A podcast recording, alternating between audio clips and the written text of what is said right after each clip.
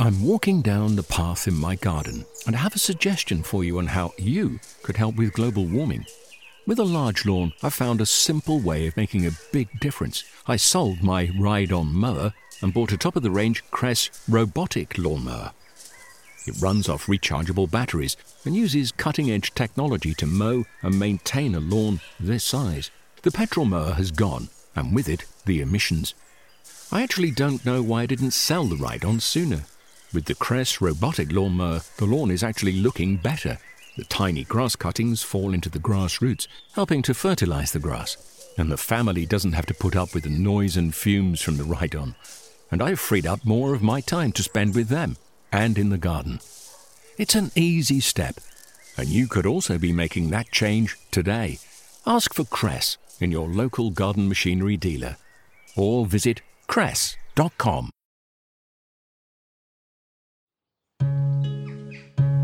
It's been a month of extreme weather, record breaking temperatures, factor 50, and a great deal of watering. But as they say in the business, the show must go on. And certainly at RHS Flower Show Tatton Park last week, a huge effort was made to keep the plants and the gardeners in great shape for the return of the Northwest's most prestigious gardening event. Just 15 miles south of Manchester city centre, at Tatton Park in Knutsford, the RHS hosted four action packed days of gardening inspiration, grow your own expertise, workshops, and exhibitors. And Liz Potter, the executive editor of the RHS magazine The Garden, was there on our behalf. Hi, Liz. Welcome to the podcast. Hi, Gareth. Nice to be here.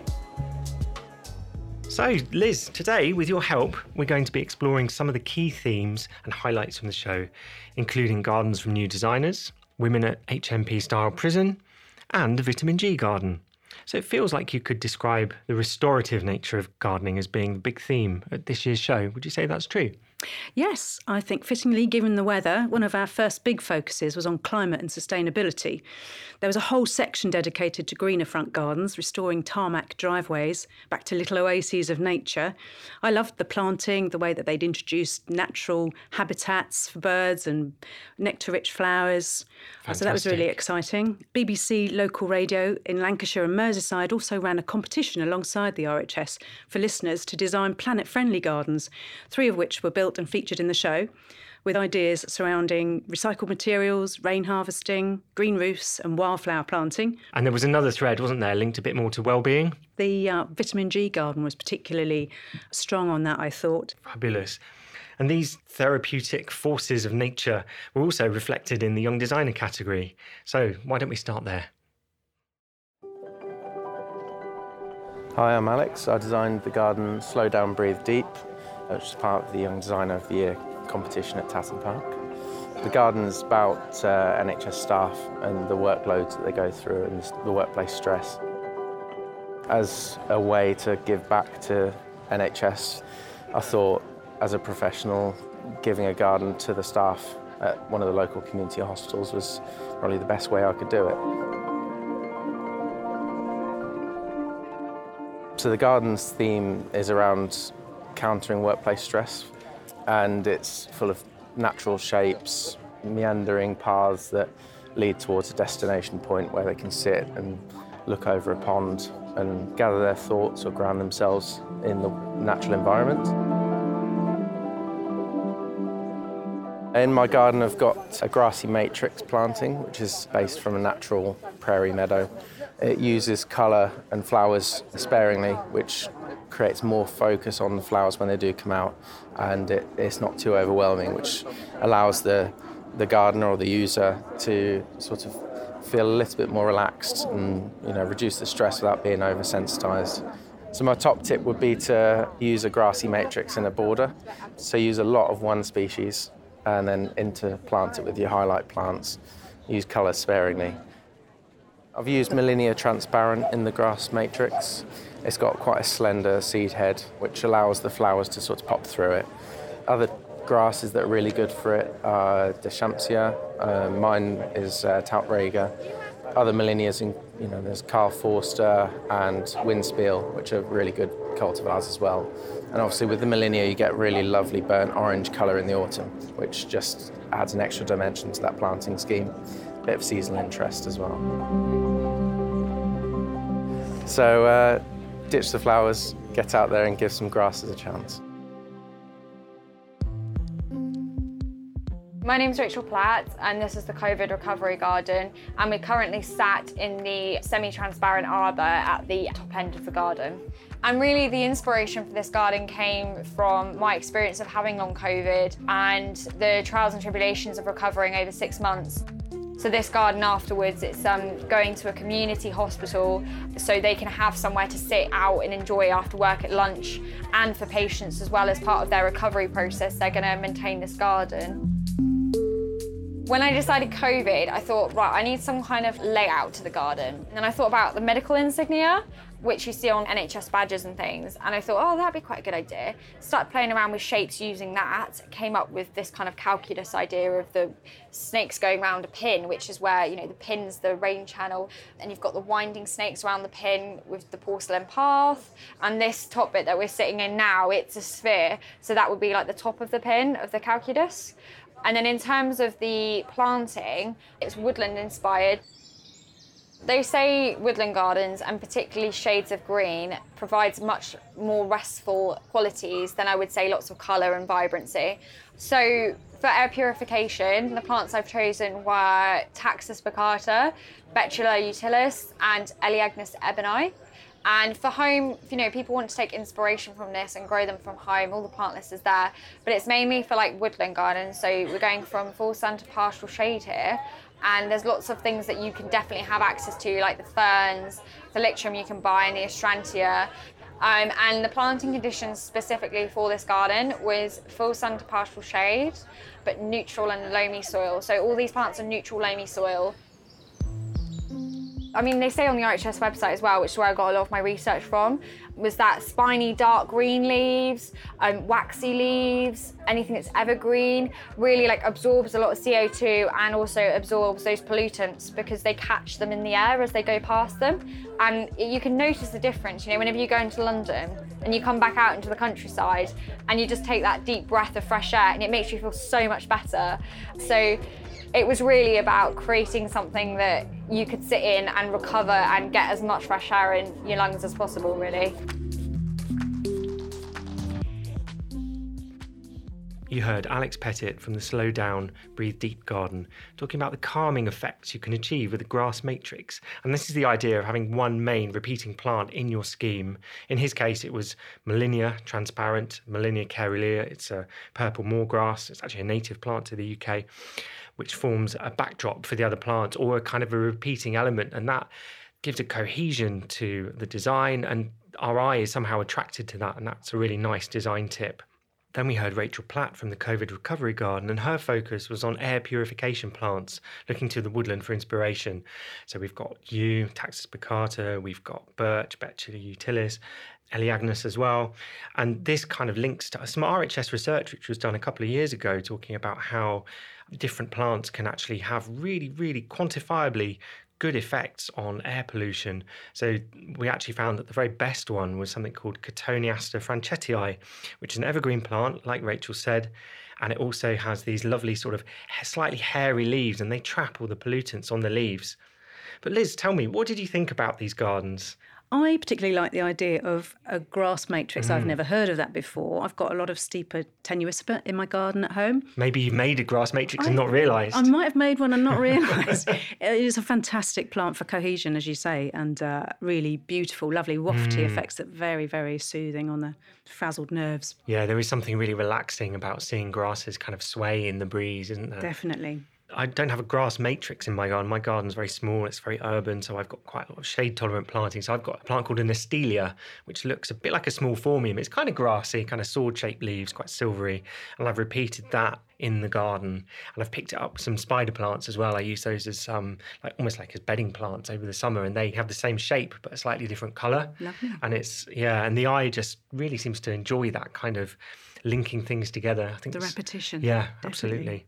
So, Liz, did you have any other favourite gardens in the young designer category? Well, I thought they were all tremendous. Um, one of the main trends we saw from the shows uh, this year is the trend of having multi-stem trees in the garden, yes. and I was quite um, interested and excited to see so mm. many small trees creating that height, shade, structural interest, uh, Yes. seasonal colour. So that you know, obviously that, that would be the potential in a small garden. Uh, really lovely idea. And If you like colour, the Come Lime With Me garden, inspired by designer Emma Tipping's Anglo Guyanese heritage, uh, was wonderfully bright and colourful compared to all those Yes. soothing. Yeah, and they had, she had that lovely and- panel, didn't she? That coloured panel backing a seat. Yes, absolutely stunning. I also loved Tom Clark's Moroccan courtyard garden called Paradise Found. That uh, was very luxurious, and I loved the beautiful uh, colour scheme, which was all pinks and blues and whites together. So that was again really lovely, chic design. I thought. It's actually a garden called the Working from Home Garden by Will Scoley that took the award for Young Designer of the Year. So, congratulations to him. Um, his garden was centred around a home office pod, which a lot of us big- can relate. to. Well, we'd like to relate to. yeah. we'd like to be able to afford them, wouldn't we? Uh, working from home is a Yeah. big thing since the pandemic. Yes. So, I suppose, yeah, with the price of petrol, you're saving a lot of money not commuting. Absolutely. So why, Absolutely. why not invest that in your own property? good idea. And you can see photos of all these gardens on the RHS website. But while we're on the subject of awards, the award for the best garden overall at Tatton went to Cotton Traders Greener Future Garden, which was part of the Greener Front Gardens category. So, Liz, what do you think made it stand out? Well, it was a lovely garden. I spoke to the designer, Lynn Caudle, who I managed to speak to on the day. She talked me through some of the planting. The design was quite modern. She, she was quite keen to get away from the idea of sustainable gardens having to look very wild and woolly. Um, it was very mu- uh, clean, Yeah, modern, smart, contemporary, Mm. smart. She had little patches of planting in the gravel and lots of very, very nectar rich planting for bees, but especially butterflies, because she thought that the numbers of butterflies have declined recently. So she was very Yes, keen on people fo- focus a lot on bees and they forget that They they're forget not the, only butterflies. pollinator. Exactly. Yeah. So she had plants like verbascums, geranium Rozanne, eryngium Jos Eijking, Achillea moonshine, Agapanthus Dr. Brow, which is a lovely dark stem one. Mm. And she created a little alpine roof, which was a nice twist on well, an alternative to sedum roofs, which I thought very attractive to bees and butterflies again. Yeah, lovely. That's on the bin store, isn't it? I think. That's right. Yeah. Yeah. Great, great idea to create the extra planting Yeah, space. because in you know every in a garden that size, every square inch matters, and she's really made every square inch kind of really sing and, and work hard. Yeah, yeah. And she's even got um, some slender birches in there as well, which is a nice way to create height and, and a, a you know more vertical Yes, planting. in a, yeah, because you're not taking up a great deal of ground space, and because they've they've sort of been crown lifted, they've they're multi-stems and there's not much leaf at ground level, but you've got these beautiful, beautiful white stems. It creates planting Mm. underneath. Great stuff. Yeah. Another garden that we've already mentioned that's getting a lot of attention at Tatton was the Vitamin G garden. Designed by Alan Williams in conjunction with BBC Radio 2 presenter Jo Whiley. It's been enjoyed at flower shows. We've both seen it, haven't we, at um, Malvern and Chelsea and Hampton, and it's been lovely to kind of see it evolve and change over the seasons. But it takes inspiration from RHS, evidence based research published by Professor Alistair Griffiths and Dr. Lauriane Chalmin-Pui that proves how gardening benefits our mental, physical, and social well being. So we spoke to Lauriane earlier about the science behind this beautiful and useful space. My name is Lauriane Chalmin-Pui, and I'm the RHS Wellbeing Fellow in the Environmental Horticulture team and also at the University of Sheffield Landscape Architecture Department. I'd love to talk to you today about my research that is underpinning the vitamin G garden that is now at Tatton and the process through which we went from the research to the embodiment of that research in the garden. The experiment that underpinned this research was essentially a before and after of a garden intervention in homes that had a space of front garden that was previously grey and then we greened it up so added ornamental plants and we measured residents psychological stress and well-being and also their physiological stress in practical terms, I was taking saliva samples from residents and measuring their cortisol levels before and after. So, cortisol is a hormone that is known to regulate the body's stress. What's important with cortisol is not the absolute levels of do you have high levels of cortisol or low cortisol levels. It's more about the daily fluctuation of those levels. So, what's great is to have higher cortisol levels in the morning and then that tapers down into the evening. What we found was that 24% of the residents had healthy cortisol patterns before the gardening intervention. And about three months afterwards, we took another measurement of their saliva, and 53% of them had healthy cortisol patterns. So the results of the experiment demonstrated that the gardens were really important for people's well being. There's not actually been any comparisons of the effect of gardens versus medication or SSRIs, for example, so that would be antidepressants. However, we do know that the impact of adding planters to the front garden had similar impacts to the longer term effects of eight weeks of mindfulness intervention.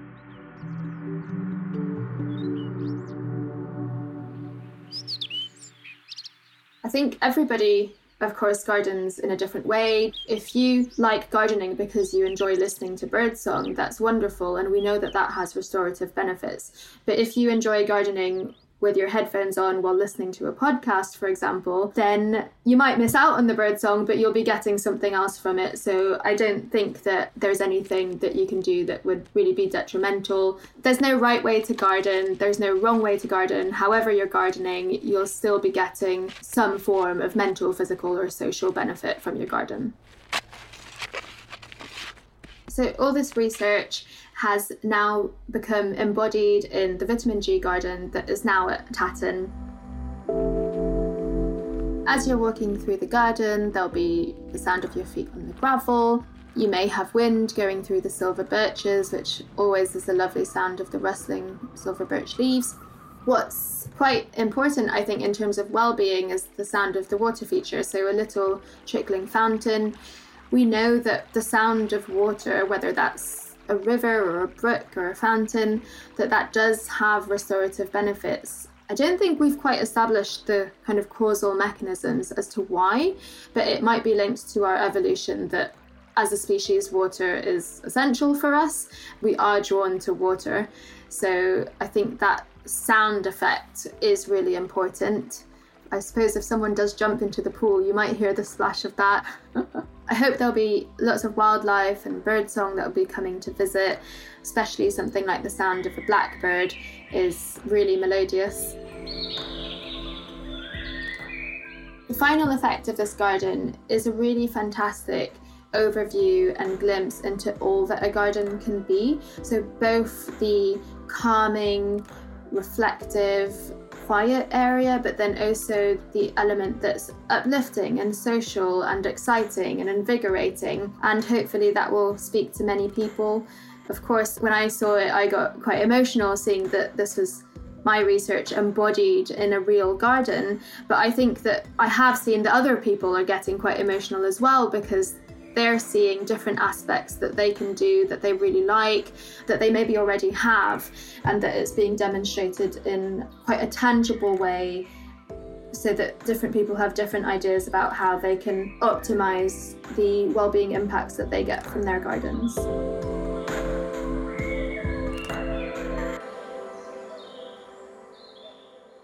Thanks to Dr. Lauriane Chalmin-Pui.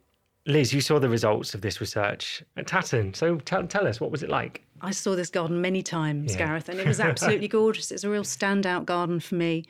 Plants with all sorts of different colours and textures, shapes. The layout was zoned into mm. exciting areas with posts, upright posts that you can kind of glimpse through. So you don't, although it divides the garden, you can still have, you don't get that sense of claustrophobia. Yes. You can still glimpse through. sort of adds, adds the structure without kind of being too, too heavy. O- overbearing. Yeah, absolutely. Uh, also, I loved the, I loved, there was a plunge pool, which on a very mm. hot day at Tatton Park was so inviting. Tempting, I nearly yeah. jumped in it. Um, I resisted. Uh, and also, the artist studio, there was a little studio, a little mm. kind of mm. creative area that you could escape to. I mean, I'd love to sit and, and paint or read, you know, have some space for that. And also, and I've heard that they had these enormous concrete planters with multi-stem trees in, again, multi-stem yes. trees. And uh, I think they were, they were bits of. They um, were recycled sewage pipes, which was quite an interesting um, idea. Sustainability in action, obviously. I, I, just love the idea of a garden being a well-being space, somewhere that you can relax, mm. unwind, mm. get the stress levels down. It's so, my garden's so important to me for that, and I'm sure yeah. lots of our listeners will be very inspired and, and feel the same way about their garden. So there's loads of ideas in the garden. If you were going to kind of boil down a couple of them for people to maybe take home, what would you say I, they would be? I think I want to use upright posts in the garden. That's one mm. of the mm. trends that's been quite obvious at the shows this year. Lots of posts have been used and kind of deconstructed pergolas just to add height. So that's something that I might try at home. And obviously the planting, just beautiful combinations of things like hostas and ferns and grasses, things that combine textures yeah. and contrast to yeah, make that textural lovely. planting seems to be very, yeah. yeah. very of the moment, doesn't it? Definitely. Mm. So, from textural planting and multi stem trees, one thing that we haven't really touched on is flowers. So, let's head over to the floral marquee at Tatton to hear about the fantastic array of plants that are on display. Hi, I'm Helen Boehm. I work for the RHS. So I look after the floral marquee, but I look after the floral marquees at all of our RHS shows and I travel from show to show with our exhibitors. But what's great about Tatton is that we have lots of local nurseries that come and exhibit at the show. So we're really pleased to be able to support them and support the region, especially with the specialist growers that are here. We've probably got about nearly 50 floral exhibits in the marquee at the moment, also features from specialist societies. We've got an amazing exhibit by the British Cactus and Succulent Society, as well as the Alpine Garden Society, Sweet Peas and Bonsai. I mean, it's a great opportunity to come and buy plants from really specialist growers from throughout the UK.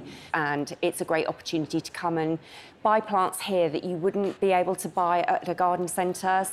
We've also got an exhibit in the floral marquee, which is our RHS Master Grower. So this is where we highlight a specialist nursery with photography on display. We film them and we try and showcase what it's really like back at their nursery.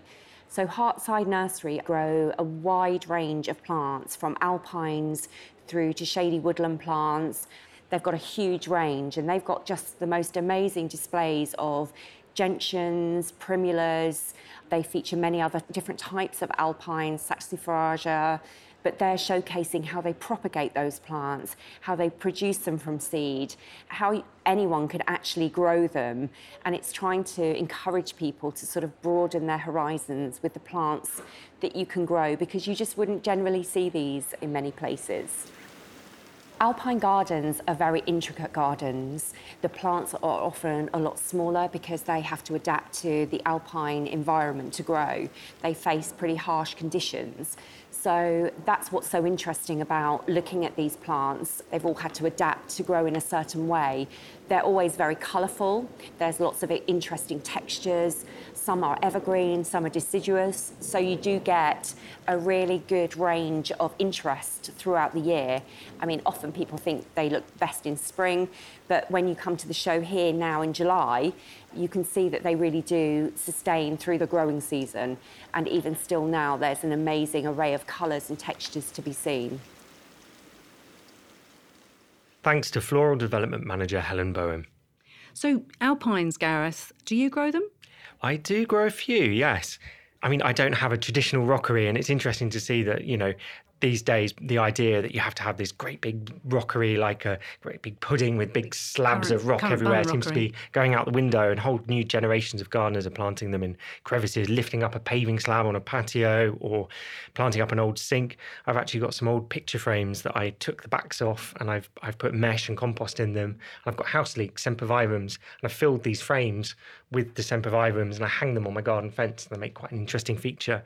So yes i don't quite have an, my own alpine house or rockery, but I still grow this type of plant in my garden and I absolutely love them. Mm. So, of course, the floral marquee is a unique experience, part of the flower show visiting experience Absolutely. and a, and a fantastic place to find nurseries that are at the top of their game that really know how to grow these plants and get really expert advice and shopping opportunities yes i mean it's amazing to see all of these nurseries in one place isn't it pretty unique experience yes yeah so, the final garden we want to feature in the podcast today takes a look at the restorative nature of gardening from a slightly different angle. Hi, uh, my name is Sharon. I work at HMP Styal. I run the crops and produce department and I deliver horticulture. We grow crops and produce to supply to the kitchens in our little bistro. My name's Sam. I work in grounds maintenance at HMP Styal. Very large grounds, green grounds several different gardens to maintain, so it's, it's a big team. HMP Styal is a female-only prison Not far from here Not far from here, actually, down the road. Um, sentences can be anything from six weeks to life. So we have some women who've been in the prison system for a long, long time. Some of them quite involved in the gardens. Semi-staff, you'd, Yeah. you'd call them. absolutely backbone of, of what we do. And then we have other women who would never ever have been involved in a garden, probably never even had a garden, never seen really fresh fruit or veg. So, and then they get involved and then realize they're actually quite good at something they would never have had any experience in, which is great because if they do leave, then it gives them another avenue to find employment and sometimes a bit of confidence that they've learned a skill and they're actually Yeah, really, you really see good at it. people really coming out of shells. Actually, some people are so quiet, walls are up, and then a month later, it's a different person. We tend not to have any preconceptions of the women and just treat everybody as, as you would Yeah, externally it's- with a clean slate. And, Blank slate. It's kind of you. You hold no prejudices. and the best thing. bit is trying to get people out of the shells or change attitudes or. It works. It Yeah, really does. Or open up this whole environment which is completely alien to them. And a, a lot of women do come to us saying, I'm not very good at this or I'm not very good at that. And it's just the fact that they've not tried it before. Yeah, so it's great and it's nice. We have women who've have had a fresh strawberry for the first time or had a pea from a pod and didn't realise peas came from pods. They thought, well, they came from frozen bags. And it, it's just watching their face, isn't it? Yeah. And, and it becomes that, it becomes a team over time. As I say, you've got a revolving door of a lot of different people, but you have a backbone of two or three, maybe even four women who are your, your everyday, Turn up seven days a week, don't yeah, they? uh, sort of thing. And then they become kind of the leaders for the rest of them. So with the um, women in the prison, we've put together the theme of this garden is Weeders and Bloomers, looking back at women in history. And we've been growing these plants now for a couple of years. And it's a very cottagey, feminine, relaxing, pretty garden that is just absolutely amazing. The idea behind the garden was looking at women through history, but not the obvious ladies like Gertrude Jekyll's, looking at the women who are probably been forgotten about. So we looked back, as far back as we could into around 1650, 1720s, and all the women who were paid like a quarter of what men were paid, they were just employed to weed, um, some to pick fruit and vegetables and a lot of them then through the decades then didn't weren't educated. It wasn't until the early i think it was about 1910 that the first woman was introduced into Kew and then of course the world war broke out and then there weren't many men around so women were then on the fields doing what men would have done and it's just all those women that we thought that sort of replicates what it's like in the prison it's a lot of people who've been forgotten about who- It's a lot of out of sight, out of mind. We'll just see what the end product is and give the credit to somebody else. And then we looked at the plants that would have been around at that time, and we got things like the Cediums and the Achilles and the Echinops and, and plants like that. And we thought, why don't we we'll, we'll get those in, which we actually already had on the prison, but they've been because the borders over the years had been a little bit forgotten about. It wasn't until we start cutting things back these things started to grow through. So we have those in the garden. Then we looked at things might be a little bit more modern. Things like the agapanthus, 90% of the plants that are there we've actually grown from seed or from cuttings. So that's been exciting. So the, the planting scheme has really been working with what we have. Not we haven't had the shopping list and been able to go out and buy really what we wanted. So what we've done is each of us started in a corner and just worked our way backwards and just incorporated all the plants in. But made sure if you look through one plant, maybe it's a, a lime green, there might have been a little bit of a purple behind it, but if you looked in another direction, there might be a little bit of the, the colour of the sedum, which is like a lime coming through, and then that rolls onto it's like a peachy pink of a rose, um, and then you've got the darker colour of the red of the grass on the back. So we hope then from every angle the garden actually Creates changes and looks slightly different. My favourite plant is the Bells of Ireland, which is usually really probably taller than me. Um, but because we've kept it in small little pots, it's now only what about six inches, eight inches Yeah, it's stunted its growth. And it's they're stunted it a little bit, but it, it, it's great for purpose. So we treated it as a bedding plant, and it's absolutely perfect. What I like about it's a bit more hypothetical. Yeah. In the same sense of like we were describing before. Yeah. I don't think many people would expect that has come from inside a prison, made by the women inside a prison. It's just beautiful, isn't it? It's it's showing something that it's the last thing you'd expect. Chris, who runs Grounds the maintenance. grounds maintenance side of it, he just turned around and said, "This is the most beautiful garden I've ever seen." And we thought that's that's exactly what we wanted it to be. As much as women go down one road and end up where they are for whatever reason it is, they are still capable of maybe coming out and going down another road. Not saying that what happens is, you know, hasn't happened, but it's, it's like a rehabilitation thing and offering an opportunity to women that they would never have had before. Yeah. And it, it's like when they're leaving, and we say, you can now go for a job in the garden centre, you can be a, a, a landscape gardener, you can do gardening, you can go to college. It opens up a whole new world. GCSEs, whatever it's about, you've learned this skill um, and you can sit there and you can sell yourself to people and say, actually, never knew anything about this before, but look what I've learned in such a short amount of time. And they can now say they have a silver gilt at the RHS Tatton Yeah. Flower Show. Thanks to Sean and Sam and to the women behind this project from HMP Styal. It's really encouraging, isn't it, to hear how gardening can really help to rehabilitate people in not the easiest of circumstances. and to help them get a new job when they Yeah. leave. Yeah. Um, HMP Styal has actually been involved at Tatton for many years, I understand. They're doing lots at the prison towards sustainability projects and whether that's growing their own food, uh, setting up beehives and wildlife habitat, uh, and composting waste from the kitchens. So hats off to everyone involved with this really pretty garden. It's easy to see the impact it could have on helping change people's lives. Mm, sounds absolutely great, doesn't it? Well, that's almost it for today's podcast and RHS Flower Show Tatton Park this year. If you didn't make it, don't worry. There are a number of other shows at RHS Gardens coming up really soon, including the Hyde Hall Flower Show from the 3rd to the 7th of August, the Rosemoor Flower Show from the 19th to 21st of August, the Wisley Flower Show from the 6th to the 11th of September, and of course the Malvern Autumn Show towards the end of September as well. And you can book your tickets at rhs.org.uk forward slash shows. So, Liz, thank you so much for joining me on the programme today. And listeners will be pleased to hear that you're going to be joining us a bit more regularly on the podcast as part of the presenter rotation. So, from what we've heard today, is there an idea from Tatton that you would urge home gardeners to check out more? Well, I would just say uh, plant. Add plants to your garden. If you don't have it, if you haven't, always there's always room for one more. That's what Yeah, I'd say. Thus spoke a true addict. Sorry about that. Yes, it's a wonderful place to get inspiration. The floral marquee, in particular, is just full of planting ideas, plant combinations of what to put together. And also, I like the idea that I touched on earlier about um, those de- deconstructed pergolas. The fact that they Oh, add structure and height, and you can grow things up them. It's um, it's a great idea. Yeah, I absolutely agree with you, Liz. I think that that deconstructed pergola idea is applicable to so many gardens, however big they are. Just adding that little bit of extra permanent height is a really, really nice idea. I'm quite tempted. I'm going to go home and look at my garden in a whole new light and see see what I can fit in. So that's it for today's show. From me, Gareth Richards. And me, Liz Potter. Happy gardening.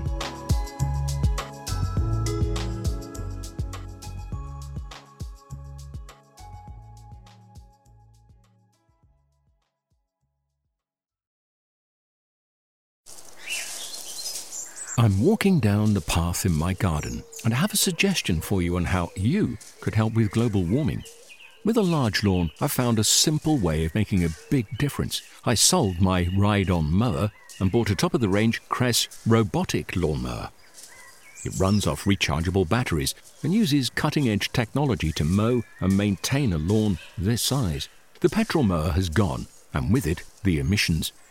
I actually don't know why I didn't sell the ride on sooner. With the Kress robotic lawnmower, the lawn is actually looking better.